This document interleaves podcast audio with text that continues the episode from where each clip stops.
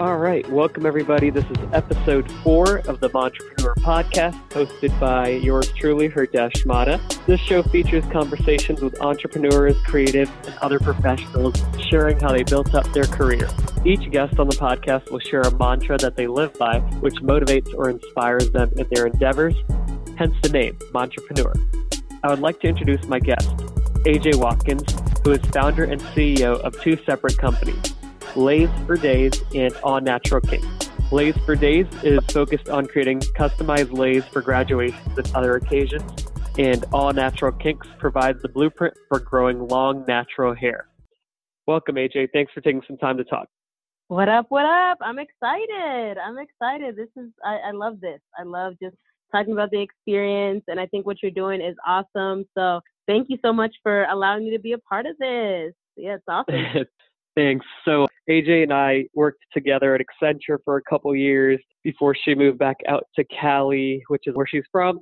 And since moving out there, she's been growing both businesses and working on them simultaneously. So you started one while you were in college, and the other one was while working at Accenture. So how did you manage both simultaneously while working?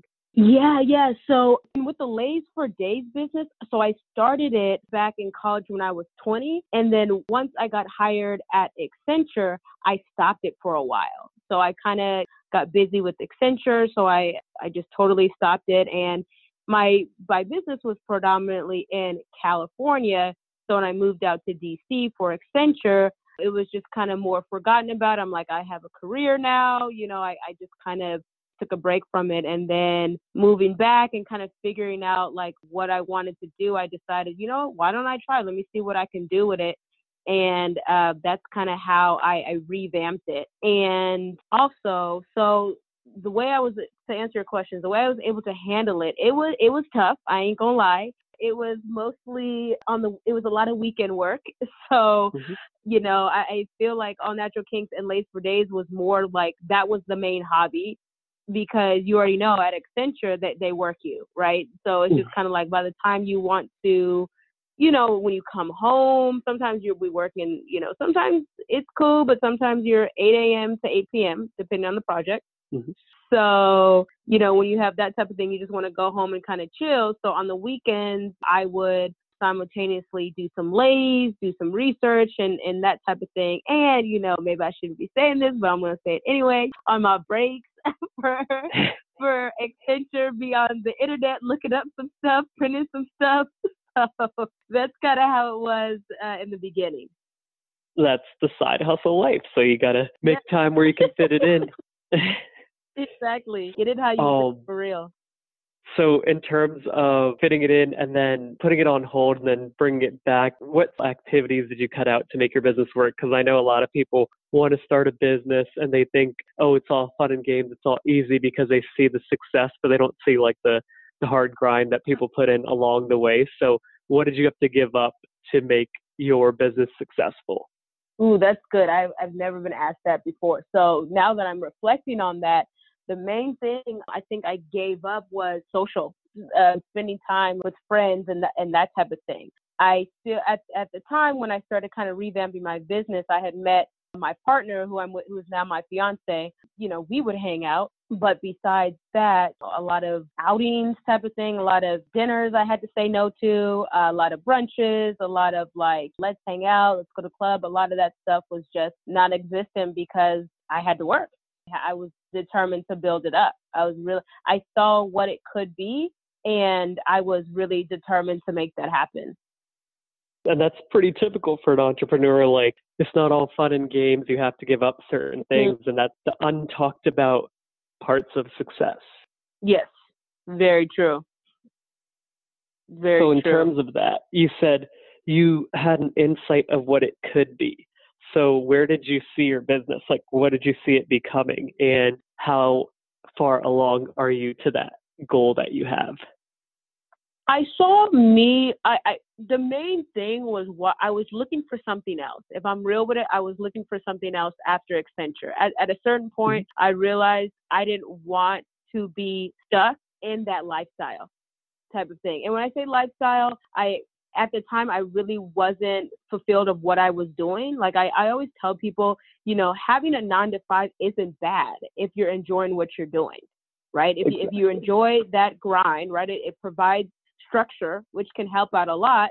But if you're not really fulfilled in what you're doing, if you feel like you want to do something else, that's when it's a good time to like reassess. And in me, my reassessment, I was like, you know what? I do see myself being my own business owner. Right. And I felt like I saw the potential. It was first Leis because that was my original baby.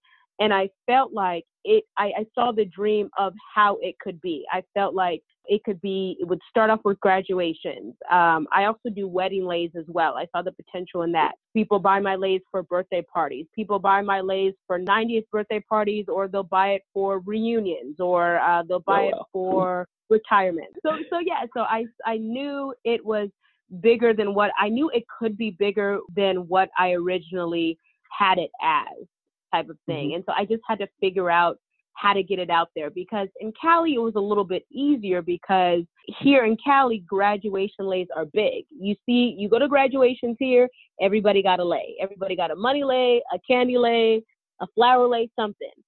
And in DC, it wasn't really the case. It wasn't really a thing. So it was figuring out, okay, well, how can I be here but still give delay to the market that needed that needed that. So I had to kind of figure that out. But again, I think the biggest thing was seeing seeing that I uh, I wanted something more than Accenture.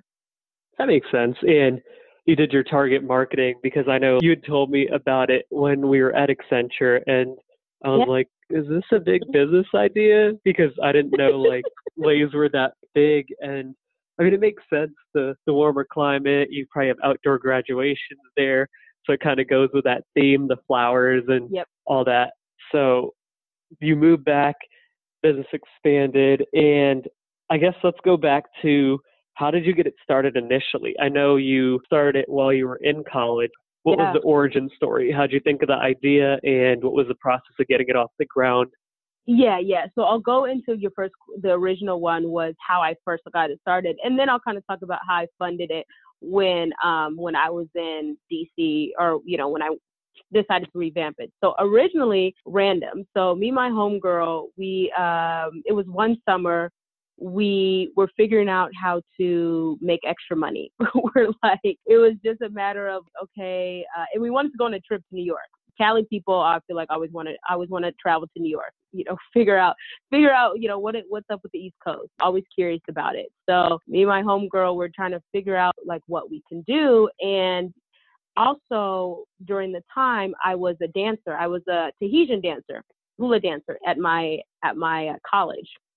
And so for a fundraiser, what we did is we learned how to make leis and we did like some small little candy leis and during that fundraiser, we were, we sold them for like I think it was like a Christmas a Christmas fundraiser. So fast forward to a little bit from the Christmas to that summer, I'm like, you know what? People love leis at graduations. I had a graduation, eighth grade graduation, high school graduation. I had leis. So I'm like, well, what if we were to bring that idea to the actual graduation? Because a lot of times, aunts, uncles, they forget gifts they always forget like last minute gifts right? And so it's always like oh man you know like what can i get? Or or people always get flowers sometimes last minute. You have the people on the street selling flowers right? Yeah. and so i'm like well what if we brought lace? It was literally just an idea. I was just like what if we were to do that? So what we did is we brought um i made like because again i learned it how to do it from like the christmas little fundraiser, I was like, what if we were to like bring bring the product to the people, right? So I ended up making about 14 leis. And we went to my old high school and the graduations were open. You didn't need ticket at this graduation. It was just in the middle of the park. And I was like, what if we were to go there and see? So, you know, I brought my few leis. She made a few. She was like, oh, I don't, I don't know about this, but whatever. Oh. She was down. So we go there and I kid you not. I kid you not. Within 10 minutes, I was sold out. Oh, wow. I was already Yes, within the 10 minutes, I was sold out, and I was like, and it was, you know, it was little some little five dollar leis just with some M and M's or something in it. But people were like, oh, let me get that, let me get that. It was aunts, it was grandparents, it was brothers, it was just people like, oh, perfect, yep. And so I'm like, wait a minute, um, I think we have a, I think we have, I think we have something here. So that was like the original thing of how it got started. So you had the goal, you guys wanted to travel, and then you put together a plan and low cost. You started with a couple leis, 14 here, there, and you said they were fairly cheap. So I guess they're cheap on your end to produce as well. And you sold out in a couple minutes, and the business was built. Basically, yeah, I love the way you put it. So you put it in the uh, business terms. that was good. exactly. Yes, yes. Um, and yeah, it was low cost. It just was a matter of like some cellophane, which is like see-through wrap. It was candy and it was ribbon. That's about it with uh, what what I originally had. It, it, it's definitely expanded since then, but that was what I had originally. So that summer we we that was the first one we went to, and we just started going into every open graduations. Anytime they would let us, we went. Interesting. So you had to have some inventory on stock to take to the graduation. So there was some legwork we up did. front. We did. So me and her, we would get together at each other's house. We would make the leis my first year doing it, like it was just, you know, a fun thing. We would get together, make a few, and go and just sell what we had, type of thing. And then have our little fanny packs out there. And this is when people, it was good because people brought cash mostly. Now I feel like nobody really brings cash. It's rare. But, you know, yeah. people carried a little bit of cash and I sold them for five bucks. And so everyone had a five on them. So it was more, it was more rare for people not to have a five on them than it is now. I think what I was 20, I'm 30 this year, so that was 29, 20, um, 2009. Gotcha. And now I guess people, if they don't have cash, you can always say like, "Hey, Venmo me, Cash App me, Square," so you can use the emerging technologies to still fund your business. Yes, yes. And so kind of fast forwarding a little bit in DC because that's why that business now is is full e-commerce business. It's just online. So kind of fast forward to DC a little bit, I had the same concept. So I'm like, okay, it's an open market in DC. Like there's nobody mm-hmm. has leis. So my thing was, oh, you know, I could kind of maybe sell here and kind of see what it is. But a lot of people hadn't really heard of Leis. And it wasn't really as much of a thing. So it was harder to convince people to do it because nobody was really doing it. So I went to a few vendor events. I did okay. A lot of kids would buy it because it was new, it was cute. They're like, yeah, sure, you know, candy, necklace, that, there you go. But then I started doing research. I'm like, you know what? I think online would be better.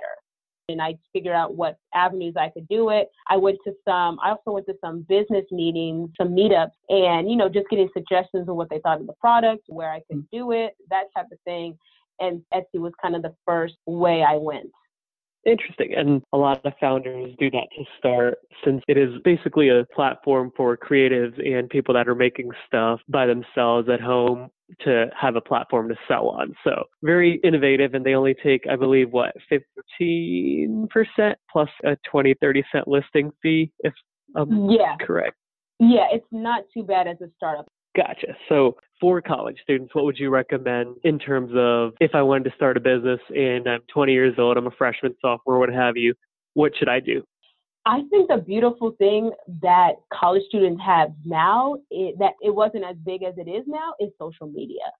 Like, I think the idea of if you have an idea, put it out there just start it, right? And I think it's also, and it's also good with college students, figure out, and I was actually having the conversation with my fiance, figure out what you're good at, right? I think there's a lot of people that just kind of try to put out anything or just try to figure out maybe what they may be into or may have interest in. And I think that's okay if you have done your research and you really kind of know what you're talking about. Because I feel like nowadays there's a lot there's you know there's there's a lot out there now. So if you're a college student let's say you learned how to cut hair you know at a young age get out there maybe start that type of business. Start off start off doing that to build up some type of cash flow right? Something that you know because with leis i knew how to make those right? I knew how to make it. I didn't have to really think about it. I learned how to make them. You know i went out there and i sold them. So i think kind of start off with something that you know and and put it out there and, and ask ask people right? I, ask friends, ask, you know, those type of thing and, and put your platform out there. Make an I, you know, make an Instagram. You know, if you have an actual product, look into Etsy, look into Shopify, look into things that you can cheap things that you can start out, especially as a college student, that you can start out and put in the time, right? For me, Leis was predominantly in the summer. I didn't really, I didn't do that during the school year. So I, I, I did summer mostly. So again, figuring out time and figuring out, again, what skills you already can do and putting that out there first. That's good advice. And I guess the end of the day, you just have to have a little bit of that hustle mentality because I know I worked with some college students. I was doing a nutritional project back in the day and I would give them some products, vitamin supplements to kind of market. And I was like, here, figure it out. You can sell it by the pack, you can sell it by the tablet. And they were like, oh, this is cool. A lot of people use Adderall, so I'll give them a healthy alternative and I can pitch it that way. And then other entrepreneurs that are doing other businesses now, but in college they started and they were cooking in their dorm and people liked their food. And they started a delivery service just on campus of delivering their food to other dorms because they made a particular type of soul food that a lot of students didn't get outside of like their household. Mm. So they missed that home cooking. So they started a delivery service. And I was like, that's basically like an early iteration of Grubhub, but it's your own yes. food. So, you know, there's that's a awesome. lot of ways to hustle and make money. It's just about yes. doing the work and finding your skills. Exactly, exactly. Yeah, I love that. Doing the work and finding your skills, you know. And I think another thing, and what you kind of mentioned too, uh, with the home cooking, finding a need. I think that's the biggest thing too, because let's say you make soul food, nobody really eats soul food, right? That business very well could have not gone anywhere. But you know, they could have used cooking and, and you know, switched up their cuisine. But I think I think it's important to find a need that can be met for example, with the Leis, right? People forget to get gifts. But with the Leis, I was able to provide them that last minute gift that they may have forgotten or have a nice gift besides flowers that they can give the graduate right when they come out instead of being like, oh, you know, I'm going to get you a gift later. They can have something right off the bat. Exactly. So you knew your target market. Yeah, target market, and again, fulfilling um, that need. Actually, you know what? In the beginning, sometimes you don't know your target market right? I, I felt like I more knew that what what was needed before I knew exactly what type of person would buy it.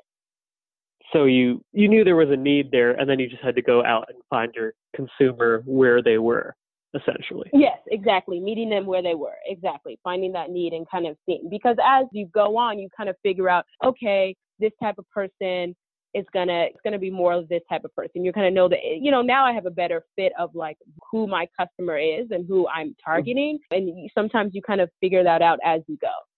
So, how do you go about creating a lei? I know you said you learned it while you were doing the project at school to raise some fundraising for one of the groups you were a part of, but how long does it take to make one? And do you have any help in terms of like a team now that you've gotten bigger, or is it just you making them?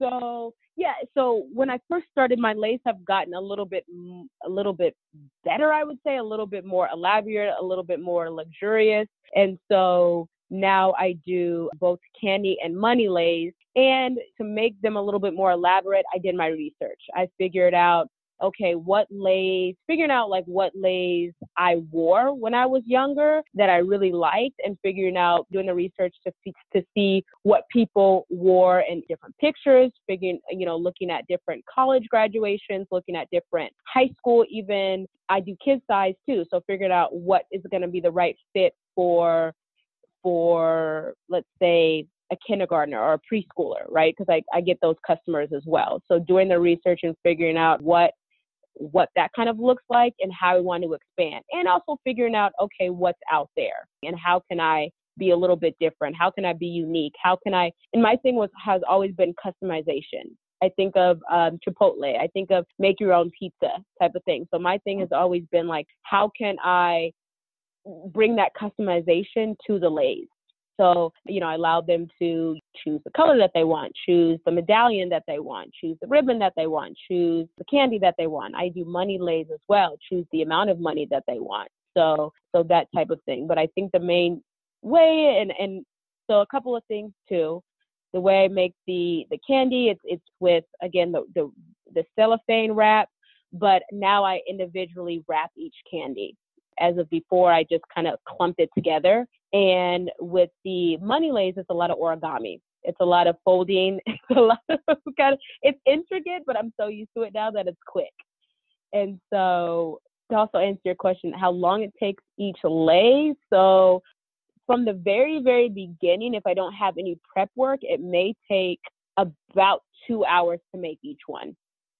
And so hmm. that's why I find prepping is so important. So I prep a lot of my stuff so I can just put it together when I get an order. So I have a certain ribbon and I have a certain color that they can choose from. So I'll have the bow and the ribbon already prepped. So I just put it together and that may take 20 or 30 minutes as opposed to two hours figuring out, okay, let me go buy the product. Let me go get this. Let me get that. And so, you know, that makes it easier. And as far as help, so it's been a little bit of a wild ride. A few years ago, and this is kind of why I went full full time with it, is because the demand was too high. So a few years ago, before I moved, was it 2017? I was getting a lot of a lot of orders. So I added a um, I added money leis to my to my shop. I originally I was just candy, but I added the money leis, and I got a lot of I got a lot of traction. I, that it, it basically quadrupled my shop on Etsy. And so I got help. I, I, I enlisted a few. Uh, one of one of I, again, I did Tahitian dancing also when I went to DC for a little while, and I I recruited one of the little dancers, and she recruited her brother, so I had them help me out. Still was not able to meet the demand, but we but we sure did our best. So so that was I, I had help then, and I did hire an intern last year, and my sister helped a little bit now that I'm back in Cali. But now my main thing is prepping myself fully, like fully being able to what can I already prep for that I don't, but I can still customize. So that helps cut out some of the production time and I guess in terms of money leis, that probably helped expand you into a lot of different markets because I know in Indian weddings and my brother in law's Thai. So in the Thai culture, they also do some stuff with money leis at the wedding ceremony. so that probably helped you get out of more graduations into other niches. So I, sh- I exactly. completely understand why that helped you out. Exactly, exactly. And that's when I started getting the retirement offers. I started getting the weddings. I started getting the birthday parties. I started getting and older birthday parties, right? And and um, actually, like a lot of a lot of my customers like to buy the money laid. A lot of moms like to buy it for their sons. I find it's like the stuff you figure out as you run your business. Exactly, exactly. So I want to switch over to All Natural Kinks. So I know you started that business out of a personal need you had yourself to kind of grow your hair naturally, and you spent nine years kind of getting the formula down for what worked, what didn't work. So talk a little bit about that process as an individual personally and how you thought like, hey, I found something I can turn into a business. Yeah, yeah, yeah. So that one was not expected. Like I never like the leis was a little bit me and I was like, "Oh, okay, I I I saw it kind of happening and where I wanted it to go. But All Natural Kinks was totally by accident. I never thought I'd start a business with that. And kind of funny story, I'll give the background. So back in college, I was really into, I got really into natural hair just because with black hair, it's, it's harder to grow. It's hard, a little bit harder to take care of. It's a little bit harder to manage. So a lot of black women have a lot of struggles growing out their hair including myself. And so when I got to college, I, I YouTubed a lot. Like I didn't YouTube, I didn't actually make the videos, but I was obsessed with looking at videos, looking at videos and seeing how to grow and seeing what women were doing. And I, I would watch hours. All my free time in college was spent watching like hair videos. My ex, you know, the little free time that we have, but it was spent watching like hair videos. And so I knew maybe eventually I might start blogging about it. Like I was like, okay, maybe, you know, now I have my knowledge. I think at some point it was kind of like a dream in my head. You know, sometimes you have those dreams that never will happen, but that's what I thought with the uh, with the hair videos. But also in college, I was researching different products that I could use, different oils uh, that stimulate hair growth, different conditioners that are good for the hair, different butters that seal in moisture for our kinky textured hair. Was doing a lot of research for that, and so um, I was using it on my hair, and then my my partner, my fiance now, as I mentioned, he started using it for his hair. He was he was um, balding in certain spots, and he started using for his hair, and he was like, "Wait a minute, wait a minute, what are we doing here? Like this stuff works. And I was like, yeah, you know, it works. And he was like, no, it it works. Like we, we got to do something about it. And I was like, you know, I don't I don't know what what are we gonna do? And he put on his his uh, Snapchat, and he was just kind of like, look, you know, my girl's secret stuff, it works. And then people started hitting him back and saying like, where can I get that? How can I how can I get that product? And then he was just he told me, okay, we gotta make a we gotta make an Instagram. That was the first thing. We gotta make an Instagram. And then it was we gotta make a website because people we gotta figure out how you know people can order it. So I was like, I made a website, I made an Instagram, and that's literally how it started and I was just like, well, I don't know if I. And my thing was, it's funny because some, you know, he he's the he's I call him like the brain, like the manager, because I'm like, well, I don't know, I don't really know about this. I don't know if I can manage two businesses and work a full time. I don't know about this. Maybe this will be something I can do at some point. Like, no, we got to do it now. And so, yeah, that that's how it started. We started getting orders out, and it literally fell into my lap because people started ordering. And then from then on, I was like, okay, well, maybe I can do this. And then I started doing the videos as well. And people started watching the videos and really realizing how I cared for my hair. And so that's kind of how it happened. Gotcha. That's awesome. So it's great having that support at home with your yes. significant other being by your side. And I think earlier in the podcast, you mentioned college students should leverage social media and just in between your first business and your second business, the span of time that passed, I believe you started it like five or six years apart during that period, social media took off, and just by using Snapchat and Instagram, you were able to get everything started. Exactly, exactly. Just by that and just growing and putting content and putting tips out there, people were interested. And you hit a niche market. I know Lisa Price started Carol's Daughter. It was a skincare beauty line that I believe L'Oreal bought out now, but she was mm-hmm. one of the first African American billionaires, and yep. she started doing sales at her church, and her mom helped her out. So you know, it's good having that family support. And then she started mm-hmm. using it, using it, selling out of her house, then grew it from there. So did you get any inspiration out of her story, or did you read up on different entrepreneurs that were hitting the same African American market to drive you, or was it something you had a need yourself and it just grew out of that? It, it, to be honest, that's what it was. It was an, it was having the need for myself, and I was more into because uh, again, I didn't really look. It wasn't something that I aspired to be. Like throughout now, you know, now that I'm fully in it, now I, I kind of see the growth. But in the beginning, it was literally just because people wanted it. I just decided to do it. And but what my inspiration was for natural hair was my original obsession with the bloggers and and with the bloggers people were just making videos on how to care for hair and the products that were needed. I know long long hair don't care she was one of the originals uh, rip to her because she uh, passed away about maybe five years ago but she was kind of the inspiration because i never seen someone with my texture hair be able to grow mm-hmm. their hair like that so she was like my inspiration of like, wow, it can grow. And then being able to use the products myself and being able to use strategies and that type of thing. And really seeing a lot of black women say like, I, I, I don't know how to grow my hair. I don't know how to grow my hair and get having the growth success myself is what mm-hmm. really pushed me to be like, you know what? This needs to stop type of thing. And my thing was I wouldn't really know if I could because I felt like there was a lot of people out there already right? And so, like with Leis, I felt that was a little bit more of a niche market. I knew where I was targeting, but I'm like, there's so many products out there. How will mine stand out?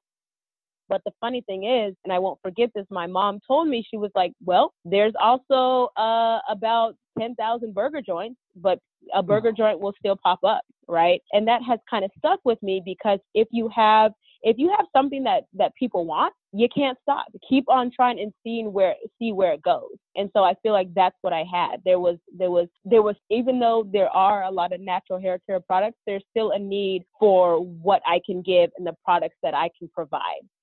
Exactly. So you just have to differentiate yourself and that's you know the same as every business. Like I know when I was listening to the Five Guys story, the founder said we wanted to differentiate ourselves from the McDonald's and Burger Kings, and we told people, hey, if you want a 50 cent burger, because I think this was back in the 70s or 80s, he's like, McDonald's makes a really good 50 cent burger, but that's not us. We charge four or five times that, but we give you XYZ quality meat and mm-hmm. it's made in front of you and it's fresh. And they differentiated themselves enough to where they're killing the game now. They're started in Virginia and now they're a worldwide business. Mm. Yeah, I think they're think they're out here now too. Yes. Oh, nice. So competing with In and Out, I guess. In and Out, of course, the best. so I know we were talking about social media a little earlier, so I want to hop back to that. You have yeah. over 10,000 followers on Instagram for the All Natural Kinks account. Would you? How would you go about building that? Did that kind of build up organically, just posting and using hashtags, or did you leverage any Instagram influencers, or what did you do to kind of have that take off and get that growth? Really organically, I, I feel like that's kind of how that's how it that's how it grew organically, and definitely hashtags. Like I think hashtags was was big and, and being really strategic with your hashtags and putting your hashtags that were related to the post and mm-hmm. putting quality content out there. I think that was like, I think that those were the biggest things that really kind of grew. And a lot of, and I, and I actually, I can't remember where I heard this, but I think the people that were, sometimes people that you don't expect will be your biggest advocates as far as your community, sometimes your college community, your high school community. I had a lot of people spreading the word for me, like, oh, follow her, oh, check out this. I saw people sharing my post. And I think with that, having that type of support and having that quality product has really grown that. And having a goal, like, I think sometimes it can be a little bit overwhelming to kind of start off with one you know, one follower to go from one and then you see all these other people and you have thousands and 100,000. it could just be a little bit intimidating, but having a goal a little bit every, you know, within this month, I want to get 10. Realistic goal, I would say. Within yeah. then two months, I want to try to get 20. And every and every follower, and I and I kind of still think about this now at 10,000. I'm thankful for everybody. You know, everybody following me and for everybody that likes my stuff because it just means, I don't know, because just because I think All Natural Kinks is so personal to me, it just means a lot and I try to kind of keep that personability like they are the only follower still. So it's not just you posting random stuff, you're actually doing it to share your story and filling that need and it's actually comes from the heart instead of I know a lot of people just post to post. Yes, yes. And I actually have a little bit of a testimony for that. So I originally had thought people because I would look at other hair things and I look at these really cool, like commercial looking posts. And for a while, I felt like that's what people wanted a little bit less, less personable and more business. So I'd look at L'Oreal or I'd look at Pantene or I'd look at now Carol's daughter, those big companies, and I would think, okay, well, I have to change it up with those type of posts. And I had um, an intern for a while doing those type of posts putting together, you know, she was great at graphics and putting together that type of content. But I realized I started losing a following and I didn't get as much, not necessarily attention, but I didn't get as much interaction, one on one interaction. And so, and it, and it just made me really realize people really even though with these big companies, that type of thing, people really do appreciate a personal touch. So it's just kind of like, for me, that's why people came to me in the first place because I was able to answer every message, answer every DM, and they knew it was me on the other side, right? And so I say that to people that are, again, are growing their following, figuring, figuring out, again, why are people, why are those 20 people following you? Even if you have 100, why are those why do those 100 people follow you? Cuz there is a reason at the end of the day. And figuring that out and don't stray too far from that. And I think the big brands are struggling with that in terms of yep. they're trying to kind of copy what the Instagram influencers are doing in terms of yes. having that more personal touch because I've seen the makeup videos that my girlfriend's shown me and the girl just, you know, they do magic with what they're doing, but they have a lot more comments and likes and people wanting to know how to do that versus a Nike ad for a shoe. Yep. Exactly, exactly. And you know, that's why brand influencers, brand ambassadors are becoming the new thing and then they're posting those people and instead of, you know, they'll have their regular page, but then they'll have somebody that does have that personal touch to uh to to that it's really getting them a lot of a lot of traction. Agreed. So I know you recently grew so you've been growing your business online. I know you recently introduced your products into a store, which is a a major victory there. So, how did you go about setting up that partnership, and how does that work? Yeah, yeah. So I actually, I so I for All Natural Kinks, I started vendoring back in August of 2018. So I started doing vendor events, and to you know to kind of get my name out and product out there in LA. And one of the vendor events that I went to, they let me know that her friend, you know, has a, a beauty supply and she sells products, she does hair, that type of thing. And you uh, through Instagram. Once again, Instagram.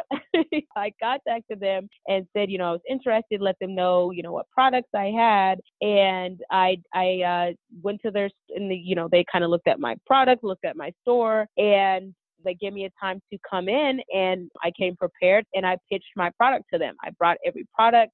I let them know, you know, what the product did, how it could help their customers. They uh, figuring out like what they needed. Like they, um, I do a beard oil, so they didn't have anybody that did a beard oil, so they were really interested in that. But really being honest about the product and letting them know, again, how it could help their customers and being prepared for that pitch. And uh, about a week later, I followed up and they wanted the products in their store. So we did, you know, we we did that. We signed the paperwork and, and I got it I got it in there. So it's it was just a matter of going there and throwing a pitch and seeing what would happen, kind of taking a chance. Awesome. And the most important part that you mentioned that a lot of people overlook is the follow up. Because a lot of people yes. will go pitch a company, pitch a brand, and they'll say, Hey, I never heard back. I mean, it's your business. Mm-hmm. You need to follow up on what you're pitching yes. because there might be 20 other people pitching them, and that initiative is what gets you into the door. Exactly. Exactly. So exactly. I know we didn't really talk much about your product. So do you want to kind of go through what you offer with All Natural Kinks? Because I, I just thought it was for female hair, but then you mentioned your fiance used it for his hair as well, and now you said beard oil. So uh, if you could kind of expand on your product line and what all it includes. Yeah, yeah. So my product it focuses on growth and keeping your hair uh, moisturized. And so I have uh, growth oil, which is good for you know the hair and the scalp, and it it can be used. Uh, it, predominantly, it is for curly or kinkier texture hair. I have some products for that, but you know I have products for everybody as well. And if you're trying to grow out your hair, those are what the products are geared towards. So I have a growth oil that's my best selling, and you can use it on your scalp. You can use it on your eyebrows. I have people using it on their eyebrows. It just grows, it just helps again stimulate the hair follicles to grow the hair. So that's one of my products. And I, I have a beard oil as well. So my fiance uses that on his actual beard. And I have a lot of a lot of my male uh, customers. I think the beard, you know, the beard is in. the, beard, the beard is in. Everybody wants a thick, healthy beard. I, you know, a lot of people do. So with that, it's just a matter of rubbing it on your beard. And again, the same the same effect that it has on the hair, it has on the beard as well. I also have a few moisturized kinks growth kits. So I have one for really, really dry, kinky, kinky texture hair, kinky meaning very, very, very curly hair. And, you know, I have a moisture spray, I have a leave in conditioner, I have a shea butter. So that kit is what's going to keep the hair moisturized and keeping the the moisture actually locked in. Just because again with kinkier, really tight coiled hair, a lot of times you may put water in it, but with our hair, it does it won't it won't actually enter the hair shaft. It, it, the water evaporates so you need that shea butter to kind of seal it in there. So again i'm kind of a nerd with this stuff so i don't know if i'm making sense but i love it. Hopefully you know your listeners love it. But uh but yeah that helps with again moisturize keeping the hair moisturized and keeping the hair growing as well. And recently i have added body butters so kind of that same moisture that you get with the hair you get it with um, the body as well. So eh, I have some base base butters, shea butter. I have some mango oil or mango butter. I have cocoa butter and those type of things. So I have I recently released the body butter line within the past month. I think I released it. Yeah, within the within the January is when I when I had those available. So that has been added. And I'm trying to think what other products I have. I also have a braid spray. So for my ladies or my men that wear braids, it's a nice light mister spray that keeps your hair conditioned, moisturized, and growing. So I have that as well. So those are, I would say, those are my main products. And do you make all these by hand at home, or do you have a production facility that's helping you with that? So right now, all from home, and so I'm Oh, able wow. to kind of manage that. Yeah, all from home. So I make my stuff in batches. So you know, if I have a vendor event or if I have a big order, or like now, I kind of have to keep everything stocked because I get orders very, very frequently. So when I get an order, I have everything already put in the package. I do my own, I do my own packaging. I do my own, I, I create my own labels and things like that. So I put the actual labels on the packaging and that type of thing. So yeah, right now I do that all, all by hand. Awesome. And is that a long, tedious process, or do you have it down where you can make a large batch and that can kind of fulfill multiple orders? Yeah, right now I feel like I'm um I I can I'm able to if I if I do have you know as as as it grows I'm feeling like I'm having to make bigger batches. So Mhm. I I feel like now it's it's okay. I just make a huge batch. I'll set out the day and be like, you know, this is going to be my cooking day or my or my mixing day and you know, I just make a huge batch and I feel like that is and I'm able to store it correctly. So I have like a lot of storage containers where I'm able to store it for a long period of time and just be prepared if I get like an order in. So right now it's good when we'll see how long that lasts. I I feel like with business you never know when let's say you're going to make it big or you know everything's going to expand but i'm kind of happy with the way it's been going and when i feel there is a need to expand to like you know having someone else do the production having somebody else do that i think that's when i will make the change but i i think i think sometimes businesses make mistakes when they do too much too quickly right? And so if i can do it on my own and i don't have to hire anybody then I will. And when that when that is up and when I can't no can no longer do that and I have the funds to actually hire and do the other stuff, I think that's when it's time to do that. But right now I'm like, okay, if I can do it, then I'm gonna do it. This way you keep costs low and you don't really Yep. have to worry about too much product going to waste and what have you. And I know Exactly. a lot of people built their business like that. Like uh, the founder of Spanx, she had a couple samples and she took it to uh, I forgot one of the big chains, Nordstrom's or Neiman Marcus or something, and they asked for uh, multiple thousands of orders, and she was like, "Well, looks like I have to go find a manufacturer." And you figure that out as it happens. Exactly. I love that as it happens. Right. Yep. Yep. Agree. Not before because you can make a thousand and only sell 20. Right. And so then you did all of this, you know, you did all of this production and no one to sell it to. Yep. And that wastes a lot of money. So you're keeping it Exactly. nice and lean, saving some saving some dough. Exactly. So what would you say has been your biggest victory in either of your businesses and what has been your greatest struggle so far? Victory, I would say overall, and this is just for both businesses, I, I think just making the leap into deciding to do doing the businesses full time. And I think that was just the biggest step because or just the greatest victory for me because um, it was tough. It was tough, and I was it was a lot of self doubt. It was a lot of talking to people, feeling like no, I don't I don't think you should do this. I don't think it's time, and a lot of people's taking in a lot of people's insecurity, right? Because I think sometimes people kind of put their insecurities on you, like, oh, you know, I'm not sure if I could do that, so oh, therefore I'm not sure if you can do that, you know. And you got to be cognizant of that because that can really get in your brain and that can really mess with you. And I think that was messing with me in the beginning. But having the courage, I think the biggest thing I tell people, the biggest thing is the leap. That that really is what it is. If you are a hard worker and you're a hustler and you like the grind, please everything else i mean it's it's it is what it is. Everything else it's just it's just what you do. It's a part of who you are right? And i think having that confidence now like after making the leap and seeing myself after a year being able to sustain myself like that is huge for me. Like i think that's everything right? And so i think that has just really been the greatest victory. Just being able just making the leap and realizing i can do better for myself right? I can see bigger things and turning a dream into an actual reality. Wow. I'm still like it still kind of floors me.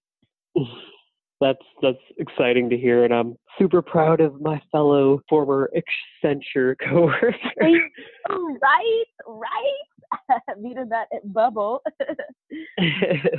so I guess I want to finish off by asking you the question I ask everyone that I have on my podcast, and that what would you say is your business mantra or a quote that drives you in life or in business? Um, I think the biggest one, well, I have a few. I think the biggest one is uh, we're stronger than we give ourselves credit for. I think I think that's what it is because, and that goes to kind of what I what I what I talked about is like leaving, you know, after leaving the 9 to 5 and realize, okay, you know what? It's just me. It's just me. And I think it's been so freeing because uh, again, I you know, mention this again, it has really given me a huge amount of confidence and like I, I don't feel like there's you know this is gonna be it sounds so cliche but I don't see anything I can't do right? Because to be to be able to make that leap and to be able to make something out of nothing, right? Like it's I don't know, it, it it's it's rare. I'll just say that. So I feel like I'm not really sure, you know, if I want to do something else, or if I want to add it, if I want to add something, if I want to do something else, I want to move directions. Instead of being like, "Ooh, can I do that?" I'm like, "Yep, I can. I know I can. And it's not a question. I don't I don't question. I don't have that fear anymore. I feel like that fear that I've had at least when it comes to doing what I feel like I can do, it's no longer there. So you've Doubt proven there, to yourself but the fear is that you there. can Yeah, so you've kind of proven to yourself yeah. that hey, I can succeed without needing that 9 to 5 or without needing that safety net. So I feel like I can go and do whatever now.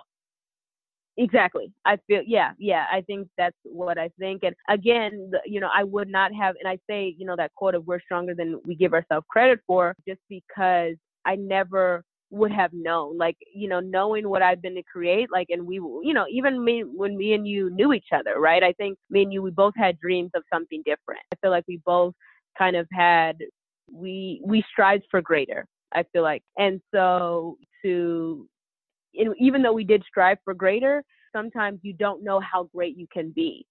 you know, and so it's just kind of like even though you have a dream, you're like, oh man, I, you know, you have that fear of like, I don't know, you know, but it's just kind of like when you when you take off the reins and just grind and hustle, wow.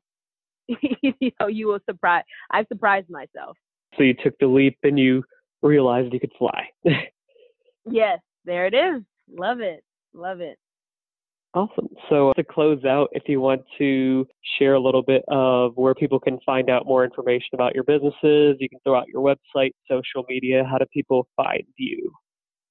Yeah, yeah. So uh, website for uh, the Lei business is Leis L E I S the number four and then the word days D A Y S dot com. So you can you can uh, see that website there. It's also on Etsy. You can just uh, search Leis for Days as well. Days has two S's on my Etsy account, and you can find it on IG Leis underscore four underscore days. You can find it on IG or you can search for it on Facebook. So just Leis for Days in the regular the regular Leis for Days. Can search for that.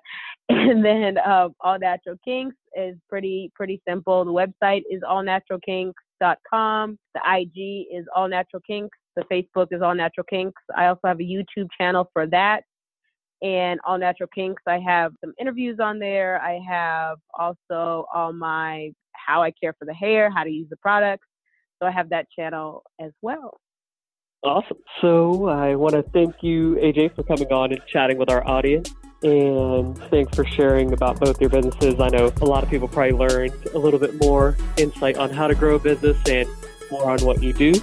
That's all for this episode. I want to thank everyone for joining us on the podcast. We'll catch you next time. Take care.